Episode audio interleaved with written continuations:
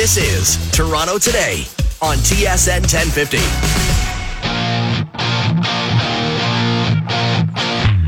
Welcome to Toronto Today. Jim Tatti reporting for the next 60 minutes. And it's on to gameplay with Matthew Cauz. Uh, an interesting morning. Some stuff has developed over the last, I want to say, 45 minutes to an hour, and uh, we can present it to you, and, and, we have some guests to help us uh, sort of add perspective and uh, explain uh, the breaking story right off the top. The NHL and the NHLPA have announced that Carey Price will be away from the team while voluntarily taking part in the NHL NHLPA Player Assistance Program.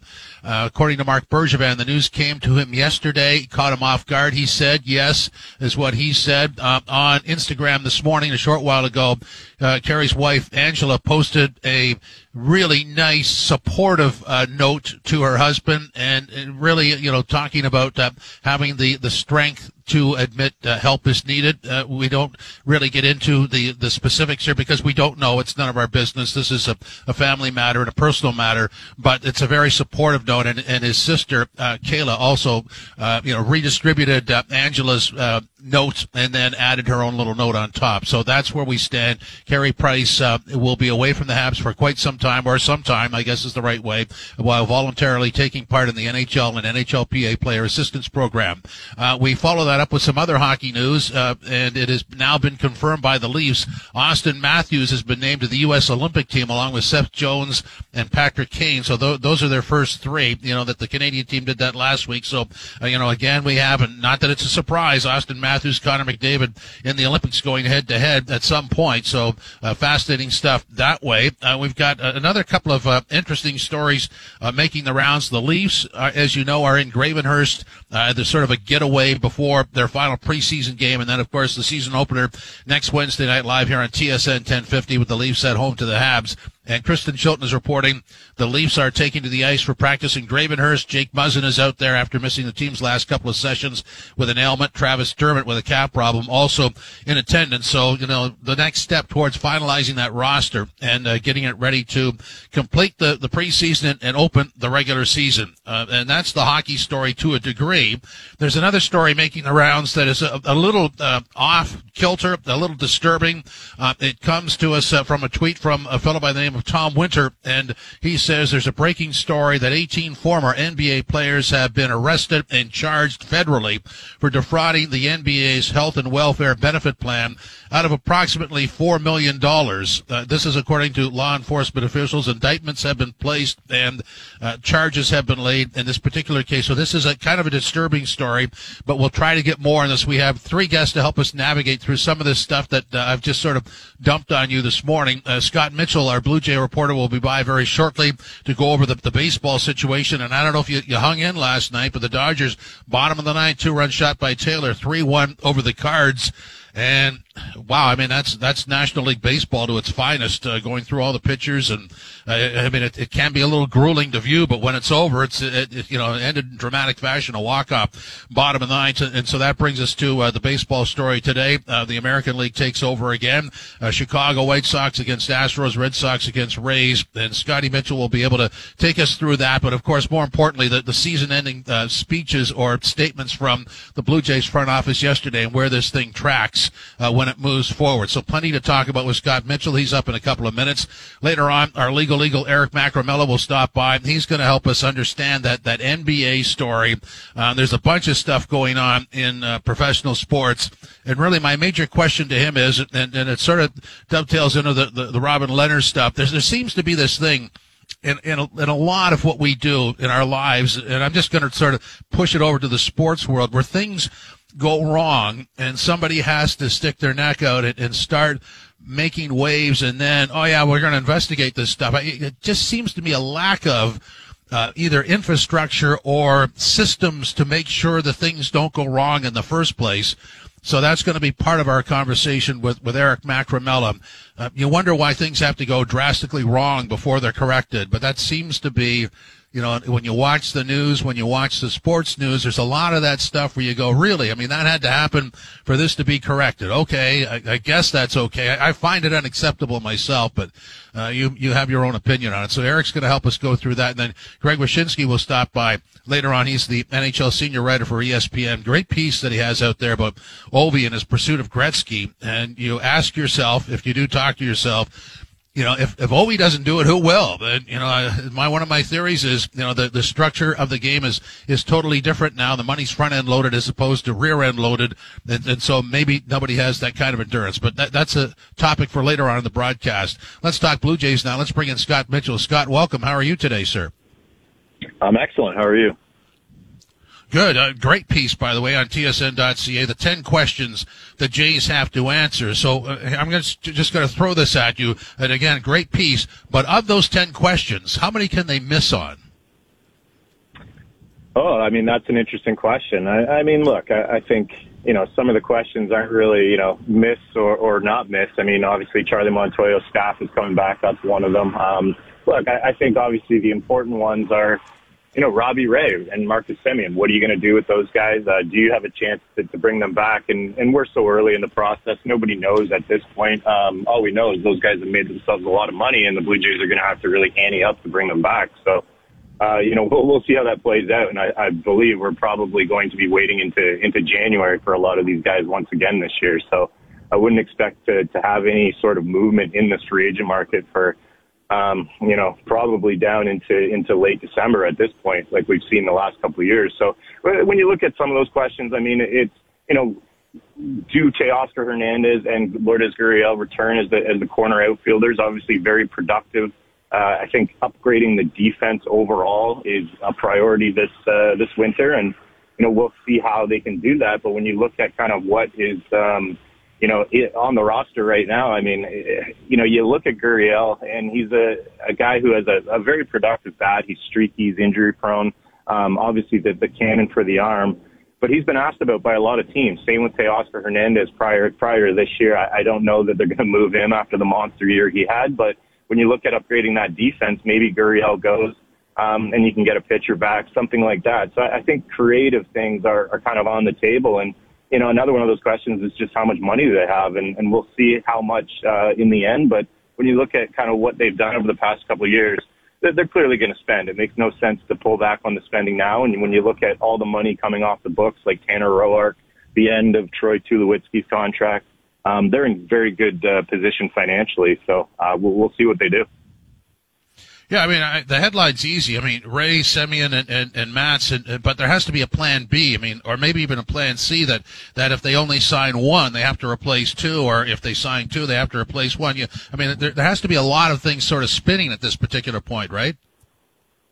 Oh, definitely. I mean, this is just the, the start of the process. I mean, Ross Atkins talked about it yesterday. Uh, you know, they go in with all of their baseball ops guys they ask them questions and they allow everyone to think individually and then they come together as a group and different guys have different ideas of who they should target, who they should go after. And yeah, I mean, there's not only plan A, B, C, D, it's E, F, G, H, I, J, and there's a ton of starting pitchers on the market. And that's why, you know, we see these kind of things unfold so slowly sometimes because teams are looking through all of their options and trying to figure out, you know, what the best value is, who wants to be there and what they should do. And, you know, that's uh, the opportunities and alternatives. We've heard that every winter from Ross Atkins, and, you know, that's going to be a, a couple of the buzzwords once again.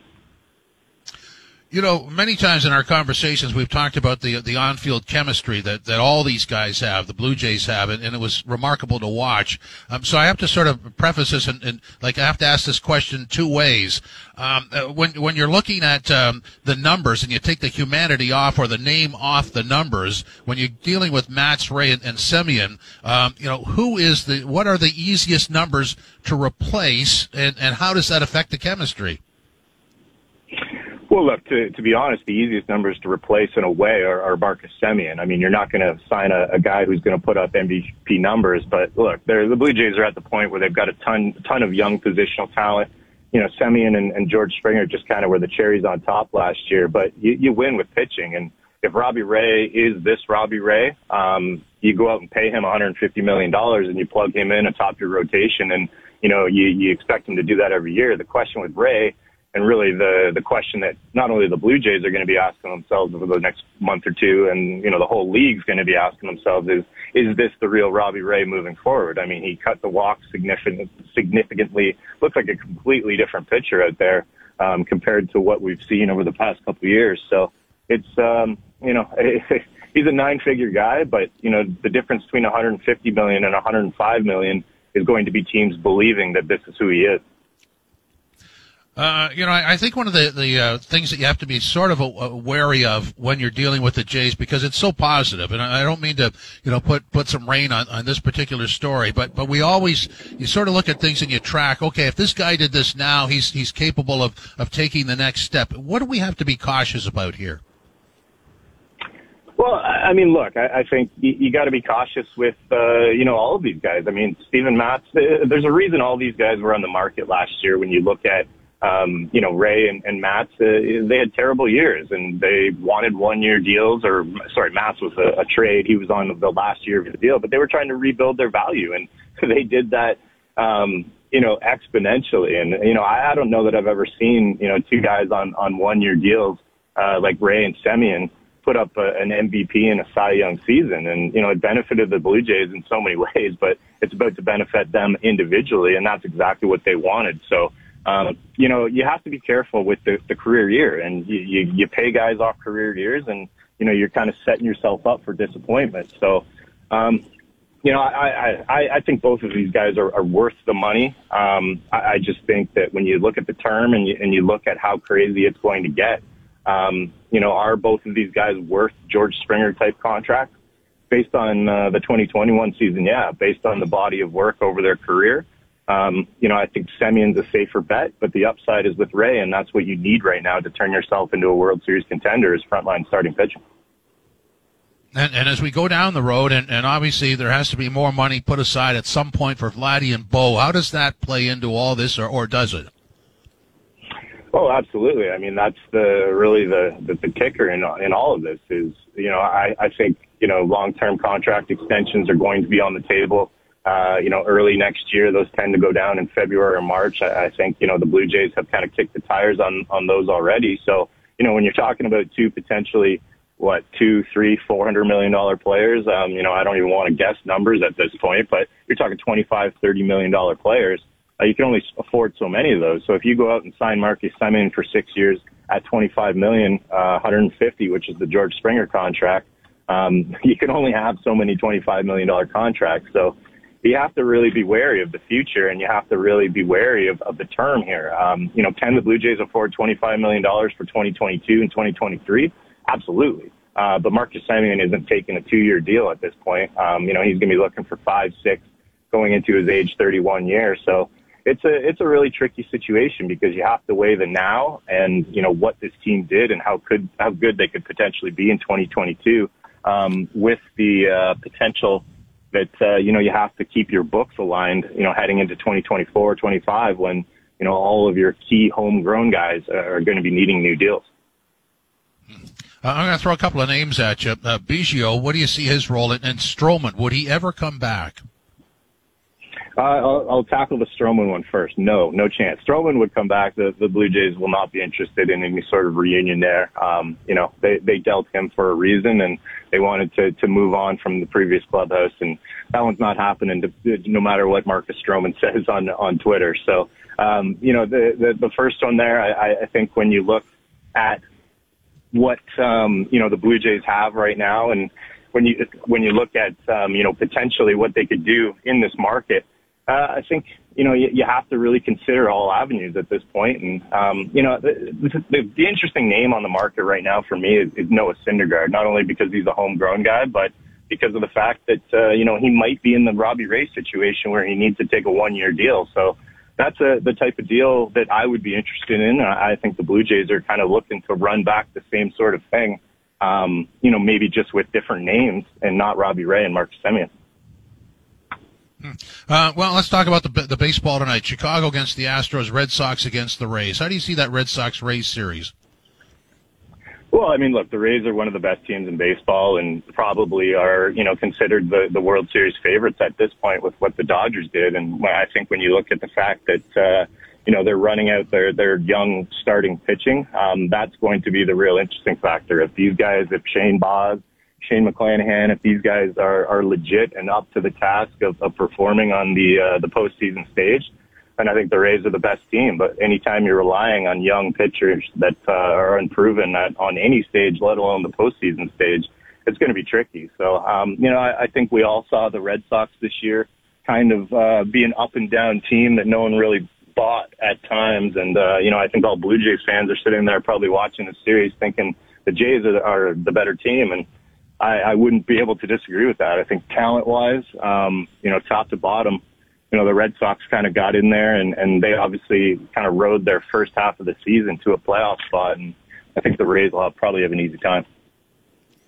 Yeah, I, I, think it was unanimous. Anybody we talked to when we were talking about the wild card race had the Yankees and Blue Jays in and, and the Red Sox out. And, you know, there the Yankees were, uh, you know, Gerrit Cole couldn't get it done. And, and, and then all of a sudden, um, you know, the bats didn't get it done. In fact, the last, uh, Yankee explosion at the bats came at, at the Blue Jays expense last Thursday. That was, that was hard to figure, wasn't it?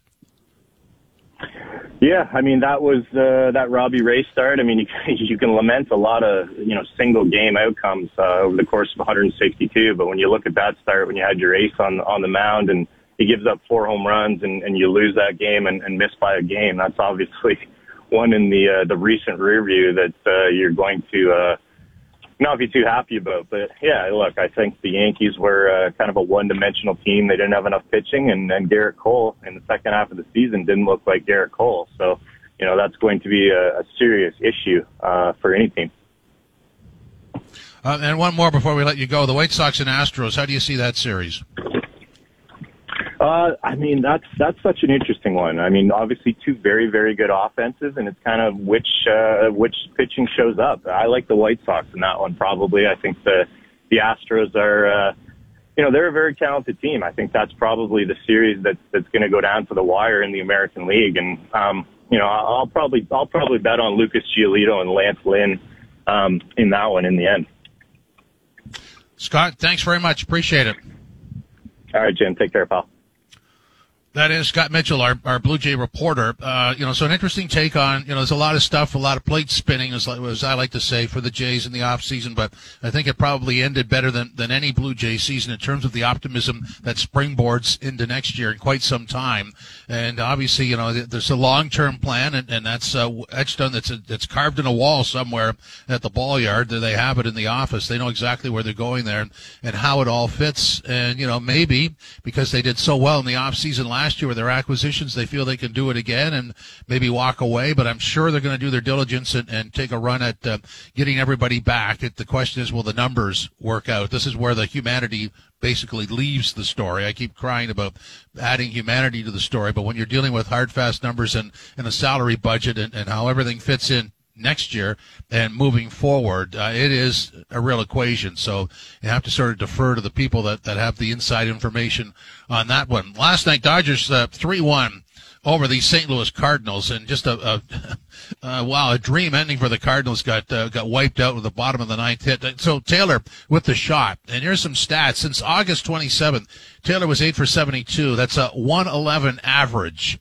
30 strikeouts and eight hits, and uh, but when it all counted, boom, gone. Uh, you know, Scherzer, watching him pitch last night, and they did refer to it on the broadcast, reminded me of when he was with the Tigers. And, and so this guy was flawless since acquired, but he, he, threw 94 pitches, allowed three hits, one earned run, and three walks, was pulled with runners on second and third, and one out in the top of the fifth. Uh, so he wasn't happy. Uh, and the bottom line is, you know, it, it's everybody else. You can have the great starting pitching uh, in uh, the playoffs and in the World Series. But quite frankly, you know, after the sixth inning, uh, you're on borrowed time anyway. So, I mean, everybody else has to be there. And, you know, that's something to consider for the Jays moving forward. Dodgers will face the Giants for the first time ever in postseason series between teams with 105 plus wins, both of them. Wow. Crazy stuff. Uh, so that's, that's the baseball story we got a lot, a lot of ground to cover here. I'm just going to reset some stuff off the top in, in case you missed it or just want to sort of uh, be reassured of what's happening. The NHL and the NHLPA announced that Carey Price will be away from the team while voluntarily taking part in the NHL and Players Association Player Assistance Program. And uh, Marc Bergevin said this morning, this is his quote, the news came to me yesterday, so caught me off guard, yes. Uh, and that's the end of his quote. Uh, there's nothing more really to be said. There's supportive stuff on Instagram from Carey's wife and his sister, and I suggest you you check it out because when we were talking numbers earlier, I took the humanity out. This puts the humanity back in. So you know, all I'm going to say, I'm not going to preach to you. I think you all understand this. That you know, when we're talking about athletes, yes, we are concerned with their performance, and and we are disappointed when the team that you support doesn't win. But they are people first. They have families, and they have responsibilities to themselves that supersede uh, whatever contracts they have because that's the humanity of the situation. And we're going to have uh, Eric Macramalla on with us very shortly to go over a lot of those situations. And then later on, Greg Wyshynski will stop by, ESPN senior NHL writer. Great piece on ESPN on the uh, Ovi chase of Gretzky. And, you know, as I said earlier, if he doesn't do it, who will? And you're looking to, for the ultimate mix of high end skill, and I mean extremely high end skill and high end durability. That's what it takes to get there. I mean, you've got it year after year for uh, pretty well all your career to, to topple Gretzky because that's what he did. And I just, I wonder out loud if that's doable in the current situation because most people cash in after their entry level contracts and and that might be for some of them as much as they get. I mean, obviously the cream of the the, the, the crop gets more going forward, but uh, I don't know what that does to motivation. I'll, I'll never know what it does to motivation, but it is a thought to throw out there. So he's later on in the broadcast and then gameplay with Matt Cauz at one o'clock, getting you set for a very big football weekend. Uh, of course, that that hits actually tonight. We got Thursday night football, Rams in Seattle on TSN one. And we have the Raptors in Philadelphia tonight on, on TSN 2. And last night, a salute to the Argos who slipped by the Ottawa Redblacks 35 16 at BMO Field. Uh, there was a pick six. There was a block punt for a touchdown. I mean, the ultimate in complementary football as the Argonauts celebrated and, and paid honor to the 1991 Toronto Argonaut Grey Cup champion team uh, with uh, some special guests last night and was brought out on the uh, the broadcast as well. So great night for Argonaut football to say the very least and complementary football hard to beat. So we're going to talk with Eric Macramalla next. This is Toronto Today on TSN 1050 live in your radio, live streaming and podcasting and on demand on Apple Car CarPlay and Android Auto through the iHeartRadio Canada app. Now, back to Toronto today. Welcome back to Toronto today. Jim Tatti reporting. Uh, we've got some stuff from Leafs camp. I'm just going to squeeze in here before we bring in Eric Macramalla. According to Kristen Shilton, these are the lines at practice, so maybe a tip as to where they're going to head either next week or in the, the, games that follow the opening night that we'll have live here on TSN 1050. Matthews between Marner and Ritchie, Tavares between Kase and Mikheyev, Kampf between Simmons and Engvall, Kerfoot between Spezza and Bunting. The spares are Brooks, Semyonov, Gabriel and Amadio, and on the blue line, Rielly Brodie, Hall, Sandin Liljegren, and Dermott and Biega are the the the I guess the seven eight guys. Campbell and Mrazek, of course, the goaltenders. And uh, we were told by Chris Johnston that uh, Nylander is not there because uh, he received his second shot last week, so not considered fully vaccinated. He did not travel with the team to Gravenhurst. So that's why uh, we didn't have his name when I was rhyming off those lines. But I think it's a pretty good tip. Matthew's not in contact yet, so we'll develop that story in the next half hour or so. Let's bring in our legal legal now, Eric Macramalla, TSN radio legal analyst and host of Offside. Eric, how are you today, sir? I am. I'm doing great. As as a Habs fan, I've just been watching the Carey Price stuff, and that's unfortunate. And hope uh, he can get the help that he needs, and he'll be spending a minimum of 30 days as per the uh, NHL, NHLPA policy to get some help, but I suspect it may well extend beyond those 30 days. Yeah, I mean, all we can do at this point is, is wish him well and, and he and his family well, and it just brings back the humanity that I, I keep saying it gets removed from the equation in a lot of our uh, analysis. I just want to ma- uh, make a general statement because I know you'll react. It just seems to me that when we're dealing with, with some of these uh, issues, not the Carey Price one, but some of the other ones that we're going to get into, um, that there's really no safeguard to prevent them from happening. It requires somebody to step outside, take a chance, stick their neck out, and, and say something, and sometimes they don't don't get it quite accurate. There's some emotion involved for obvious reasons. Uh, and then the, the, leagues or the, the governing bodies then react in their own manner. I'm not suggesting they should jump to any conclusions. There's a process there, but there doesn't seem to be as many safeguards as we would like. Do you agree with that? I mean, safeguards insofar as ensuring that players are well, that are mentally well. Is that well? And, and like some of these accusations, if I went through them, if I went through the uh, the Robin Lehner stuff, I mean, why does why does it require mm. a, an athlete to to stick his neck out like that when when there should be protocols in place to make sure that that accusation can never be made? Am I am I being naive? No, I don't think I don't think you're being naive. I mean, sports culture and hockey culture is pretty unique, right? And and there are certain sort of unstated rules that that govern that culture, and some of that stuff is not speaking out and going public about allegations regarding you know uh, pushing pills. And uh, you know, the NHL, I'm sure, takes that stuff very seriously, but they would also prefer, as a public business, that stuff be handled behind the scenes. But there's no doubt, you know, across all the four major sports that, you know, historically there have been some issues when it comes to this kind of stuff. And I think as we evolve and progress, uh, that the leagues are taking these things more seriously. And when you're looking at what's happened this season with Jonathan Drouin first and then Carey Price, what it, what it does is it serves to humanize – these players, and that is what is so profoundly lacking in sports. And then when you begin to humanize each of the individual players, then the leagues as a whole perhaps would be more receptive to ensuring that those players, which are also human beings, are taken care of and are in good health. Yeah, I mean, it's. I hate to sort of veer off here, but it's an interesting exercise in understanding how we get there, and a lot of it is based on uh, analysis based on what a guy makes for a living, uh, which I think is ridiculous. Uh, it's market value; it shouldn't be held against him. And two people signed the contract, but but nonetheless, that doesn't stop people from going down that road. And as soon as you do, that's when you remove the humanity. That that that'd be my take on it. Uh, what do you think? Yeah, I mean, you know, it's it's true in that you know some members of the public are of the view, you know, why is this player complaining? Why are they kicking up a fuss? You know, they're making millions of dollars a season, and so they sort of immediately uh, look at the player as an asset and quantify that asset, and then they sort of conclude or declare, well, you know what? If someone, if an asset is making this much money, then they're not entitled to complain. And they're two very different things. I mean, when you, if a fan says a player is overpaid, they simply don't understand the market forces and the very basic economic principles of supply and demand. And there are very few athletes on the planet that can do what these NHL players can do.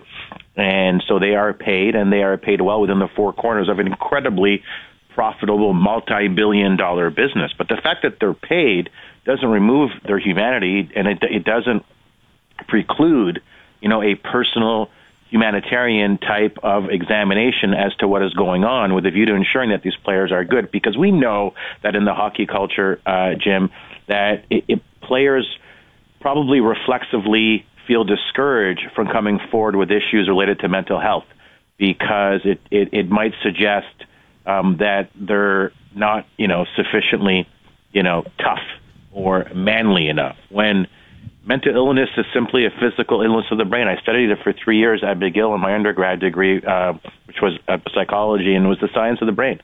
And, uh, you know, I, when I walked away from that degree, what was abundantly clear to me is that uh, you know that when someone says they are suffering from a mental illness, uh, what that is is a physical deficiency of their brain, and it's no different than a broken arm. The only difference is it's harder to see. Some people don't believe it, and it can follow you for your entire life.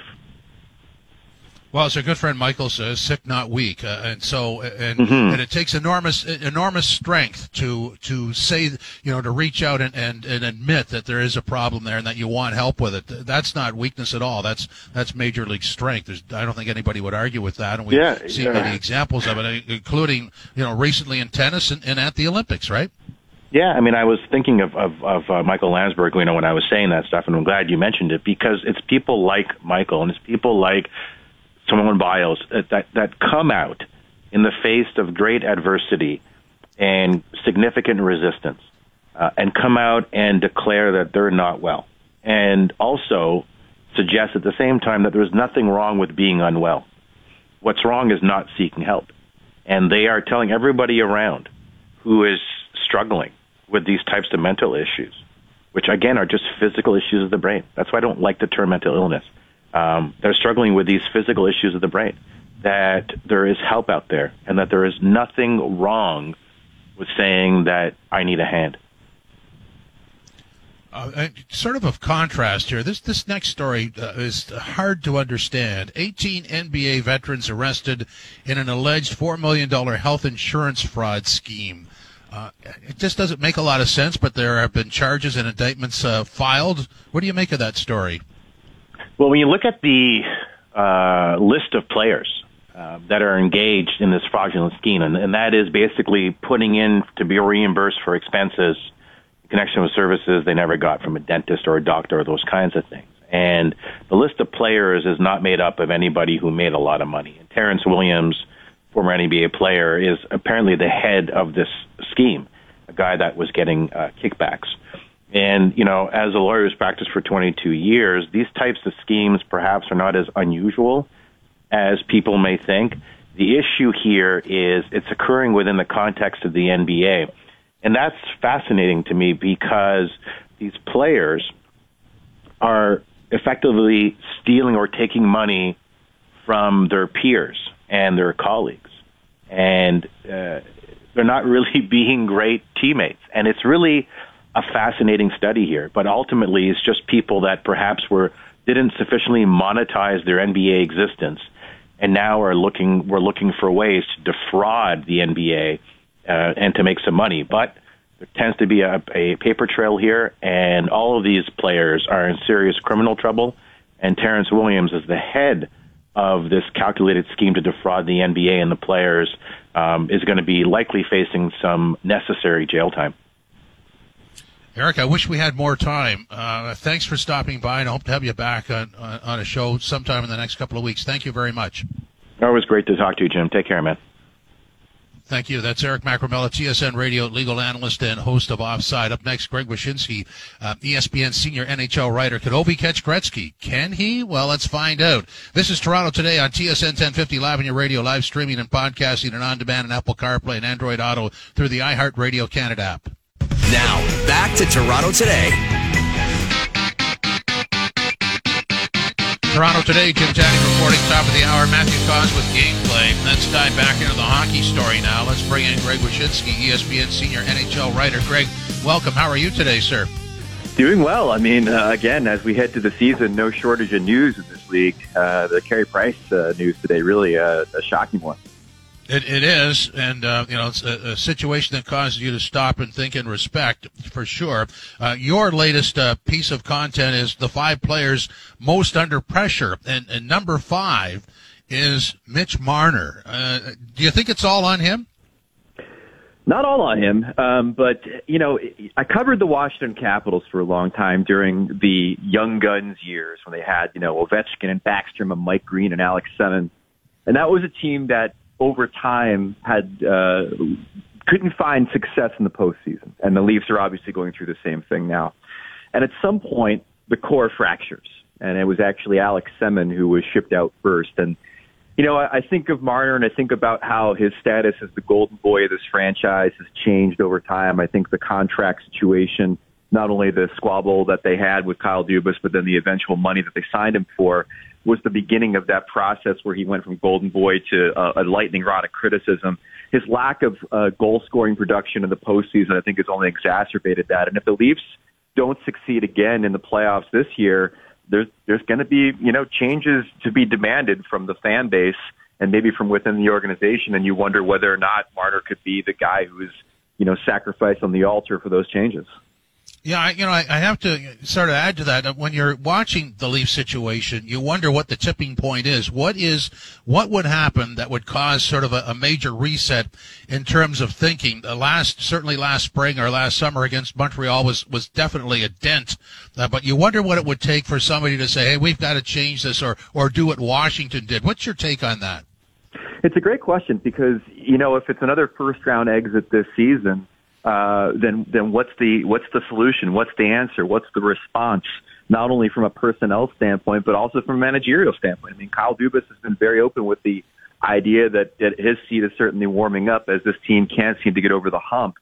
That being said, um, the Capitals are a great example of why patience is a virtue. I mean, I mean Ovechkin and Backstrom and Kuznetsov and Holtby and all those guys – you know, they didn't have postseason success until they did, you know, and, and, and you never know when it's going to click. You never know what what the chemistry is going to be when you get to the postseason. Uh, you never know if you're going to find the right solution in goal. I mean, obviously, the big change this year for the Leafs is shipping out Freddie Andersen and bringing in Peter Mrazek to that end, and Mrazek's a guy who can certainly run hot and cold. Um, it's going to be fascinating to see what the, the tipping point is because uh, you would think a disaster like last post postseason might have been it, but maybe the Tavares injury gave gave them cover for that uh, collapse against Montreal. Yeah, I, I agree with that. Um, uh, and when we're talking about the Capitals uh, and their failures before the Stanley Cup and, and Ovi, it's interesting that Ovi is, is sort of the uh, well, the, the, sort of the, the, the front for all this because uh, anything you would say about the Caps and all those blown series leads and lack of success really got he wore all of that, and then as they won, uh, he became this guy who knew how to win, which he is, and and you know threatening to to surpassed Gretzky. I mean, his persona changed immediately after the win, didn't it? It's amazing. And you, you bring up that column that I wrote this week about who's on the hot seat, and I've got five players, five coaches, five GMs. And in the case of the coaches and the GMs, I, I'll admit, you know, like one good week, one good month, one good playoff round can certainly change the perception of a lot of people in a lot of different ways. And in Ovechkin's case, I mean, a lot of us rallied to his cause because he was – you know, a focal point of criticism when the Capitals couldn't get through. You know, why isn't Ovechkin doing more? His playoff numbers were always pretty good. Um, and it was just, you know, because of a, a bad matchup against the Penguins or deficient goaltending or whatever, they couldn't break through. And, you know, that's why you have to be careful with the, the scapegoating when it comes to po- a lack of postseason successes. Sometimes it's not necessarily the star players not producing. It's just things aren't clicking or, or the supporting cast isn't doing their part. Now, number four on your player list is Patrik Laine, who undressed the kid Moritz Seider for Detroit last night, literally. Uh, uh, but having said that, I mean, I always thought that when that trade was made, and, and you know, both sides of that trade with Winnipeg and Columbus did not look good. But I absolutely thought that Laine was was a, a really bad fit with Torts. Uh, now there's a new coach there. Do you think this will will return to normal? Potentially, what what makes me excited about Laine this year um, is that they traded for Jakub Voracek from the Philadelphia Flyers, and Voracek is a guy who is familiar with Columbus, obviously having played there before, but also is a great complementary player uh, to to goal scorers. You know, he, he can score some goals on his own, but he's always been more of a setup guy, and to have a player of that ilk uh, on his line, I think will benefit Laine. It's a real make or break season for him, though. Let's be honest. I mean, you know, he, he was the big acquisition in the Pierre Luc Dubois trade. Um, there's enormous pressure on him to kind of recapture the goal scoring magic, and we saw a glimpse of it, like you said, this week. But he's also heading into a, a contract year where he carries a pretty hefty salary. This is the deal that, you know, in theory, you bridge to. You know, you bridge to a long-term big money deal if you're Patrik Laine at this point. And he still is kind of rebuilding that reputation. That that 40 goal season, 44 goal season that he had a few years ago seems like it's a century away right now based on how he played in his his last seasons in Winnipeg and, and how he didn't really click in Columbus. But like you said, new coach, new line mate, new start. We'll see if he can uh, become the player that we all figured he could be. He could be in his first two years of, of his NHL career. So number three on your player list is Kuznetsov with the Caps. Then you have two goalies, Kuemper with Colorado and, Hart with Philadelphia. So let's go to the GMs and the coaches. Uh, you know, Kyle Dubas is number three on your GM list. Uh, coaches, uh, no Leaf to be concerned about. Uh, but uh, take us through some of the, the GMs and coaches and, and, and how you got there. Well, you know, the, the top two GMs for me are, are Brad Treliving in, in Calgary and Jim Benning in, uh, in Vancouver. And in, in Treliving's case, I, it's I had to look back and double check. I, I was stunned by how, what lack of success Calgary's had under his watch. It always seems like they're doing pretty good. It always seems like he's being aggressive and adding players like uh, you know Jacob Markstrom uh, two two off seasons ago and, and and all that. And they just haven't really broken through and done anything. And and uh, you know the Daryl Sutter hiring last year smacked of this is my last big gambit to try to turn this team into something before it may cost me my job. So he lands on in the top of my hot seat rankings. Benning is is an interesting one. I mean, he's one of these GMs that seems to make two bad decisions for every good decision he makes, but he still makes some good decisions. You know, the, the, the Quinn Hughes contract that he got was a pretty good one. The Elias Pettersson one, I think, was really good for Elias Pettersson and not necessarily for Vancouver. Um, and then the big swing, obviously, in the offseason was the Oliver Ekman Larsson trade. Is that going to help bolster what is a pretty below average outside of Quinn Hughes defense core? Their top six, I love. I think they're going to be really good in their top six. The rest of the team, uh, outside of Thatcher Demko and, and Quinn Hughes, I'm not really in love with. And the thing about Benning right now is you're getting to the tipping point in Vancouver where you're starting to hear more rumblings from the fans. You're starting to see fire Benning banners around the arena and that whole thing. And, and that's a fan base that, uh, you know, when they rose up and decided that it was time for Mike Gillis to get fired, Mike Gillis got fired. So uh, if the natives are getting restless up there, then I think then uh, it, it could spell uh, some bad things for Jim Benning if this team doesn't return to the playoffs. Okay, let's go to the uh, the advertised piece because this, the, your top five thing just sort of hit me over the head. But your advertised piece is Ovi chasing Gretzky. As as you put this together, uh, what, what surprised you about it, or did anything? Well, it surprised me how well. I'll tell you what. It didn't surprise me. What frustrated me was thinking about all the time he's lost. Uh, if you if you stack up his his time lost to the two work stoppages and the games that he lost in these last two seasons because of the pandemic, and you kind of game plan it out to his goals per game average in those time frames, it's cost him a hundred goals. Uh, you know, I, I have the the mathematic breakdown in the story, and that's just kind of frustrating that to have all that time taken away from someone that you know would have played the games because of his durability and stuff. The other takeaway from from the story, because uh, I, I talked to Sidney Crosby and Patrick Kane and, and uh, Nathan MacKinnon and a few others about the goal scoring race, and they're all enthusiastic about it and hoping that he sets the record. Was had a really good chat with Steven Stamkos of the Tampa Bay Lightning because at one point Stamkos was right there with Ovechkin for is this going who's going to be the the biggest goal scorer of the, of this generation. And obviously Ovi, you know, eclipsed him and pulled away and became someone that became superhuman in that category, but it's almost like to, to bring it in, a, in an old school context that Stamkos is the Mike Bossy to Ovechkin's Gretzky. Like, what would Stamkos have been were it not for the injuries, both uh, you know normal and, and freakish, like breaking his leg on the goalpost in Boston at one time. And we had a really good discussion about how he kind of casts a jealous eye at Ovechkin's durability and wonders what might have been. I, I find it. I found it interesting to, to see the support, especially from Crosby. Not that you wouldn't think there there would be, but it seemed to be really sincere. How about you?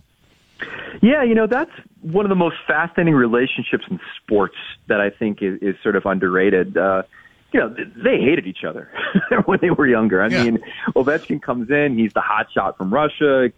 Sid's the, the the golden boy from Canada. Ovechkin wins the Rookie of the Year in a in a, in a year where everybody assumed Sid was going to walk away from with it. They had playoff battles, the double hat trick game in the playoffs, maybe one of the best NHL games I've ever seen.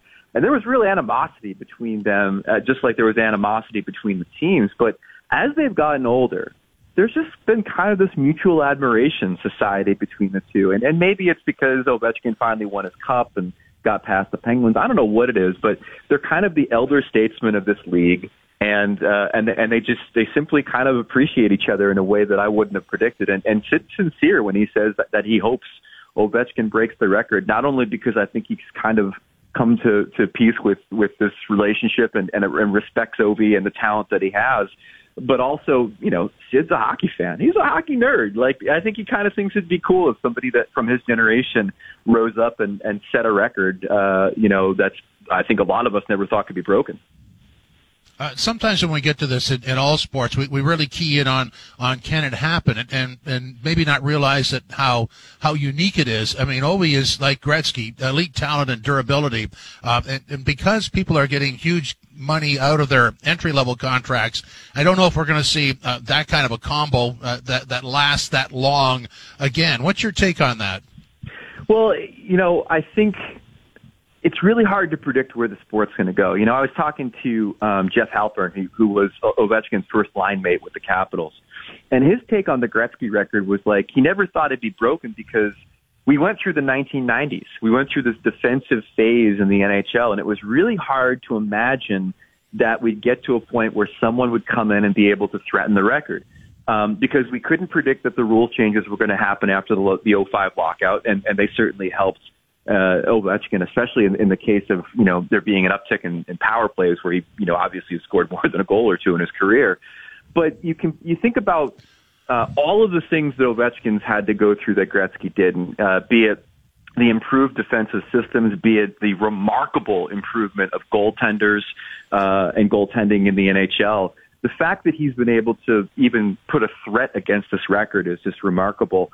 Um, and, and it's something that I think a lot of people that were Gretzky's contemporaries or came in in the generation right after him never thought they'd see. Uh, one more quick one before we let you go. When you rated the Leaf goaltending tandem, they came in at 19th. Can I talk you out of that? talk me out of it to put, put, put them at 30th or higher. no, no, no, no, better, better. well, here, okay. So uh, my, when I wrote that story last week, and you can find it on, on ESPN.com, it was in consultation with some folks that I really respect in the goaltending community. Some of them use analytics, some of them are using the eye test, and I kind of took their input when I did this ranking. And a lot of them did not like this tandem. Um, I, I think there's Freddie Andersen rates pretty high amongst the goalies in the goalie community. They they they like him a lot. They like his game. Um, they think he's going to probably do pretty well in Carolina. Mrazek's a guy that they like, but admittedly, he runs so hot and cold that for two weeks he can look like the best goalie in the league, and then for two weeks he looks like you're never going to play him in another another game. And I think that's always kind of been the knock on him, along with his durability. And so you combine that with maybe thinking that that uh, that Campbell punched above his weight last year a little bit. Obviously, he did in, in compiling that record, but uh, thinking that maybe he's going to regress a little bit. There was just a sense of of the Leafs of that Leafs tandem not being up to snuff with with some of the other ones in the league. Um, but yeah, I mean, I I think the thing about that tandem though, it's important to remember is that as as two goalies, yeah, that maybe they're they're not in the the top 15, but they're playing behind what is sneakily one of the best defensive teams in hockey. That was really one of the virtues of the Leafs last year that made them as good as they were. And, and, and I think made it all the more frustrating that things fell apart against Montreal because it just didn't seem like the same team that we saw in the regular season. So Campbell and Mrazek should be fine if the Leafs can continue to excel defensively under Sheldon Keefe.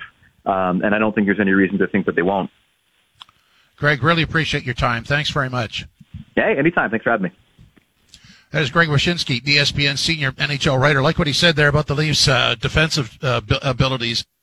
And uh, of course, when we're talking about Freddie, we remember his original nickname, Steady Freddie. So th- that may be missing from the uh, the equation, but improved uh, attention to detail defensively. And and again, it was under the radar last year how fine they were and improved, and it sort of got marred by the three game collapse against the Habs, which is like the Caps did on a regular basis, set all kinds of records for blowing 3-1 series leads until they didn't and then they won the cup. That's that was their process. We're of course looking forward to see what the Leafs process will be. Coming up at the top of the hour, Matt Cauz and gameplay. A reminder tonight, Thursday night football, Rams in Seattle on TSN one and on TSN two tonight. The Raptors in Philadelphia with their second preseason game as they get set for their season opener, and uh, uh, that is again, as I said, on, on TSN two. And congrats to the Argos for the win last night, 35-16 over the visiting Ottawa Red Blacks. Well, that's it for us. We'll be back tomorrow with another edition of Toronto today, the final edition, and then Leafs Lunch will return on Tuesday after the long weekend to get you set for the Leafs season opener,